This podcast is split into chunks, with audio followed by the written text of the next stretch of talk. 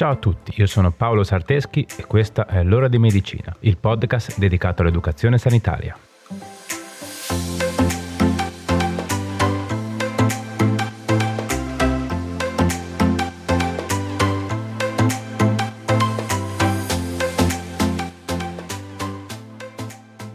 Ciao a tutti e bentornati. Oggi parliamo insieme della colica addominale. Di cosa si tratta?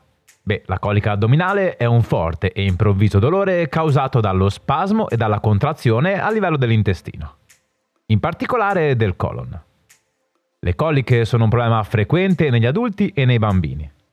Nei bambini la causa di solito è legata allo sviluppo non ancora completo del sistema digestivo, che dà vita al cosiddetto mal di pancia e alle coliche gassose.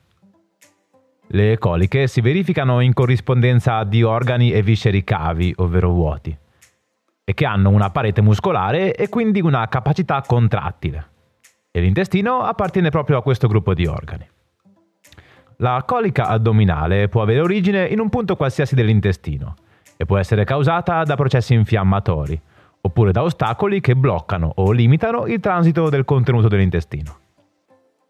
Più specificatamente, le cause di una colica intestinale possono essere sindrome del colon irritabile, colite spastica, ostruzione intestinale o volvolo intestinale, morbo di Crohn, colite ulcerosa, stenosi, ovvero restringimenti di origine neoplastica oppure infiammatoria, ernie, stress, patologie gastrointestinali, cisti ovariche, disturbi alimentari come intolleranze e diete errate, infezioni intestinali di origine batterica o virale, ma anche infezioni delle vie urinarie. E in ultimo possiamo citare la gravidanza. Ok, viste le cause, vediamo anche come riconoscere una colica addominale e quindi quali sono i suoi sintomi tipici. Possiamo citare sicuramente il dolore addominale, l'indurimento della parete addominale, fastidio, senso di gonfiore, sudorazione, febbre, diarrea, meteorismo e vomito. Ovviamente, come sempre, ci tengo a specificare che i sintomi possono variare da persona a persona, ma anche da episodio ad episodio. La variazione può riguardare sia la tipologia di sintomo, ma anche la sua intensità. Ad esempio, una colica renale può manifestarsi solo con un forte dolore addominale, mentre l'episodio successivo potrebbe presentarsi con un dolore addominale accompagnato da vomito e diarrea ma in entrambi i casi l'origine è la stessa. Sono le manifestazioni ad essere differenti. Per quanto riguarda la diagnosi, possiamo dire che solitamente si basa sulla sintomatologia e quindi su una corretta anamnesi e identificazione dei sintomi. In più possono essere utilizzati esami strumentali per individuare l'origine della colica, come ad esempio una risonanza magnetica all'addome, una colonscopia, esami ematici, Insomma, essendo varie le cause scatenanti, possono essere vari anche gli esami diagnostici impiegati dal medico per trovare il bandolo della matassa. Ok, detto ciò, direi che è importante dedicare un po' di tempo anche alla colica intestinale nel neonato. Infatti, si parla di coliche gassose nel neonato quando abbiamo episodi di pianto inconsolabili e continui, per diverse ore al giorno e per diverse settimane in neonati sani. Di solito il pianto è accompagnato da una postura specifica, con braccia e gambe rannicchiate e muscoli addominali molto tesi. Nel lattante le coliche possono essere causate da un alterato rapporto mamma-bambino, dovuto a mamme troppo apprensive e protettive, e dalla presenza di gas intestinali in eccesso ingerito durante il pasto, oppure per iperproduzione di aria intestinale, eccessiva motilità intestinale o allergia alimentare al tipo di latte. Solitamente le coliche del neonato si risolvono entro i primi tre mesi di vita. Anche nel bambino però possono presentarsi coliche addominali simili a quelle neonatali e anche in questo caso le cause possono essere di natura fisica o psicologica. In qualsiasi caso i sintomi che devono destare preoccupazione e optare per una visita dal pediatra di libera scelta sono risvegli notturni per il dolore, febbre, crescita rallentata e perdita di peso, diarrea e vomito. In caso di episodi frequenti e ricorrenti di coliche addominali, è necessario avvisare il proprio medico di famiglia in modo da poter indagare la causa e decidere il tipo di trattamento più idoneo al proprio caso.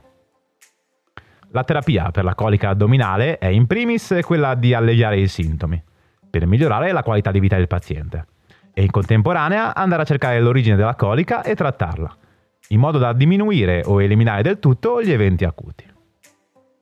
Ok, dai, con la teoria direi che possiamo anche fermarci qua, no? Passiamo quindi ora subito ai consueti consigli pratici. Pronti?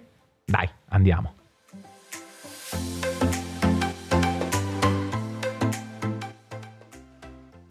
Uno. Per prevenire una colica addominale è necessario adottare uno stile di vita sano con un'alimentazione moderata e povera di grassi. Svolgere attività fisica in maniera regolare e idratarsi sufficientemente con acqua oligominerale, povera di sali minerali disciolti. 2. Rivolgiti al tuo medico di famiglia, pediatra di libera scelta o infermiere di famiglia per individuare il problema e cercare di risolverlo al meglio. 3. Esegui gli esami diagnostici che ti ha prescritto il tuo medico ed assumi correttamente la terapia che ti è stata prescritta, sia che si tratti di terapia farmacologica che non. 4. Se sei soggetto a coliche addominali, aumenta il consumo di fibre e riduci gli alimenti che producono molto gas. Se hai problemi di stress, cerca di gestirli al meglio, in modo da non somatizzare. Utilizza i farmaci prescritti dal tuo medico per gestire la stitichezza, la diarrea, il vomito o i crampi addominali. 5. Durante e subito dopo l'attacco evita di consumare cibo, caffè, assumere analgesici e fare esercizio fisico o sforzi. 6. Può essere utile consumare una tisana calda o una camomilla o fare un bagno caldo per favorire il rilassamento addominale. 7. Durante l'evento acuto può essere utile anche sdraiarsi in posizione supina e mettere sul ventre una borsa dell'acqua calda. 8. Nel lattante può essere utile dare meno latte a poppata, ma a intervalli più ravvicinati. Tenere il bambino in una posizione che favorisce la digestione e usare il ciuccio come calmante. Ovviamente è necessario cercare di calmare il bambino cullandolo e favorendo il suo rilassamento. 9. Nel bambino invece è ancora più fondamentale comprendere se l'origine sia di tipo psicologico o fisico, in modo da poter agire in maniera mirata ed efficace. 10. Sia per l'adulto che per il lattante che per il bambino è fondamentale rimanere idratati, soprattutto se la colica si manifesta con vomito e diarrea. 11. Se le coliche addominali hanno origine psicologica, non significa che siano meno importanti o che meritino meno cura. Rivolgiti a uno psicologo e psicoterapeuta, perché, come abbiamo detto più volte, siamo un meccanismo perfetto e quindi non è pensabile che un pezzo rotto non influisca sul funzionamento di tutto l'ingranaggio. Ok, bene, eccoci arrivati alla fine. Vi è piaciuta la puntata? Spero di sì. Fatemelo sapere e cercatemi sui miei canali social.